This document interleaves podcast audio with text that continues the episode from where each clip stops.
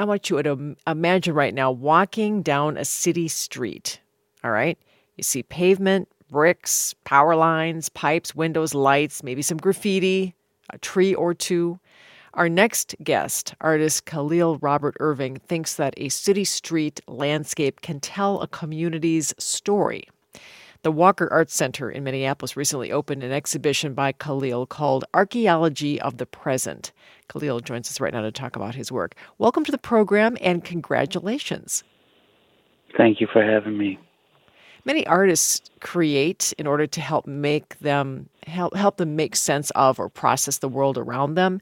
You describe your sculptures as um, three-dimensional concrete poetry, which sounds which is beautiful. I like how you describe that.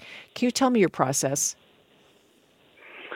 I mean, the process is kind of like in, a moment or or intuitive of my with me being in the studio using tools that I've been kind of amassing and collecting over the last several years. So, I mean, some days when I'm in the studio, I'm moving boxes around, or I'm picking some things up, or I'm firing things in my kiln, but uh, or using my printing press, or contacting a company to help me fabricate something. So the process is kind of all over the place. Um, specifically for the Walker Art Center, I was pressing I was pressing clay into molds and making tiles, uh, and then we're also presenting a few works that are made with industrial materials. So. Uh, in the exhibition, when you walk up on the platform, you can touch um, a, an industrial, pro- industrially produced pipe uh, that we painted black for the installation and then you can also touch a, a brick tiled structure that resembles something similar to a chimney or like a, a, fragment of a wall of a of a building. Now you mentioned this is a when folks walk into this room, it's a large plywood platform. And people are going to stand yeah. on the platform in order to view the sculptures that are kind of inset into it, as you just said.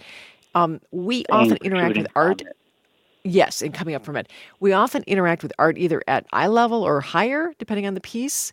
So I'm, I'm kind of curious about how you have, why you made the decision to um, have more of a, I guess, a grounded installation in a sense. Um, in a lot of ways, uh, I've been working over the last 10 years to kind of deal with kind of ownership or proprietorship engagement with objects. And when I started making these sculptures that look like asphalt or uh, the starry sky, they meant to sit on the floor because they're resembling something of the ground. Uh, and so the largest work that I've made to date is nine and a half by 16 feet, and it sits on a platform on the floor, but you can't walk on it. And so presenting Khalil Robert Irving Archaeology of the Present at the Walker Art Center is an experience for the viewer to kind of understand or experience the the next evolution of of where and what I've been doing is, is going. So the experience of walking up onto the platform, looking at seeing things from above, looking at you know reflections or ideas uh, from a different perspective is just is just a part of the course of of my desire for people to be involved in a completely different way. Mm-hmm. You use the word archaeology when describing your work. Why use that term? Well, you know, we think about we can think about the application and use of ceramics throughout the last several thousand years. And, you know, ceramic is used in Southwest by indigenous people to build adobe houses, you know, and the adobe can withstand weather, you know, a certain kind of weather. Um, in St. Louis, where I'm from, we built a lot of buildings over the last 200 years, uh, 300 years out of brick because the clay in the earth is is valuable, you know, and, and it it can produce something that can serve a function. And so when you think about how when you think about archivability, you know, when you think about painting or or a certain kind of sculptural production, fibers or or concrete, you know, we think about how long will something last. And when you go to a dig site or you go somewhere that's really old, first thing or something that they're most likely going to find is something made out of ceramic. Sure. And so when you think about the complication of living in contemporary society where we're constantly willing to tear something down to build something new or we just let something fall. You know it's falling in a place. And thinking about and comparing or contrasting or in, like elucidating a little bit further on archaeology in relationship to the present it's just making notice of of this place in which we're in still also having value or space for reflection And and how does that then reflect uh, my introduction? I talked about a city street landscape can truly tell a community story, or at least a part of the community story. Can you expand on that a little bit mm-hmm. in terms of how your art reflects that? Yeah, I mean, you can go into a white neighborhood and you know and not see any trash on the ground, but you know there's somebody there picking it up. You know, so there's a certain level of privilege that's being communicated. You know, a certain kind of heightened expectation of way um, what power is supposed to look like. And so when you engage in a series of the sculptures that I'm presenting, there are certain things that are illuminated or ambiguous to certain audiences and, and completely understandable by another. And so the ceramic floor tile sculptures are about memorial of, of experiences, but they're not necessarily communicating or narrativizing any specific uh, experience because it's not a meant to. It's to act as those objects act as memorial to uh, to the possibility of something or the memory of something, but it's not necessarily telling you, you know, Billy Joe died here, you know, or mm-hmm. it's not a landmark. It's just a signifier. For me, I'm curious. Um, I'm curious about why you decided to open this your work, this exhibit here at the in, in Minneapolis at the at the Walker. Tell me a little bit about that. Well, in 2021, or yeah, in 2021, uh, senior curator uh, Vincenzo uh, at the museum, who's no longer there now, wrote me and asked me to have a studio visit, and um, he uh, had no, he knew the programming and what else he was working on, and, and I think he saw a connection between his other programs that he was doing at the time, and and including me a part of that conversation. Recently, um, Italian artist Jannis Kounellis had a Vincenzo curated a, a long term survey of that artist's work, and so for me to be in the other room, uh, and then at, currently still on view at the museum, Paul Chan. Um, that just like as a concert, you know, museums program is all about concert.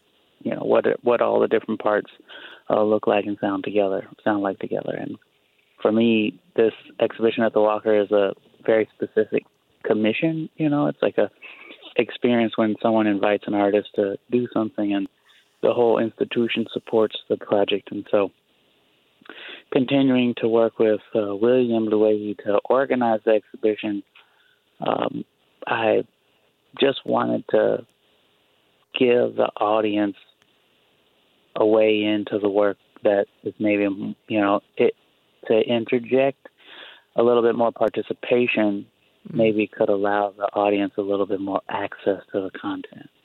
And so mm. mm-hmm. pushing forward my interest in making a more dynamic installation, but also um, user or visitor experience is is kind of like this exhibition and this installation is kind of trying to sit in the middle of that. Wow. It's been open for, yeah. gosh, exactly a week. Have you heard about reaction yet? Uh, people's responses. A lot of people have shared uh, some response, and they're really uh, interested in and its dynamic, you know, issues between walking and seeing videos from above. There's a video work that you can see from above. Um, the fact that you can touch something, I think, really excites people, and they can touch two things. I mean, the installation really is bridging all of uh, my thoughts from the last several years uh, into one space. So it's really, it's been, I think, for most people, it's going to be a real pleasure to kind of enter the museum and see and interact with something that is pretty new. I'm excited to see it. Thank you, by the way, for your work and thank you for your time talking about the exhibit today.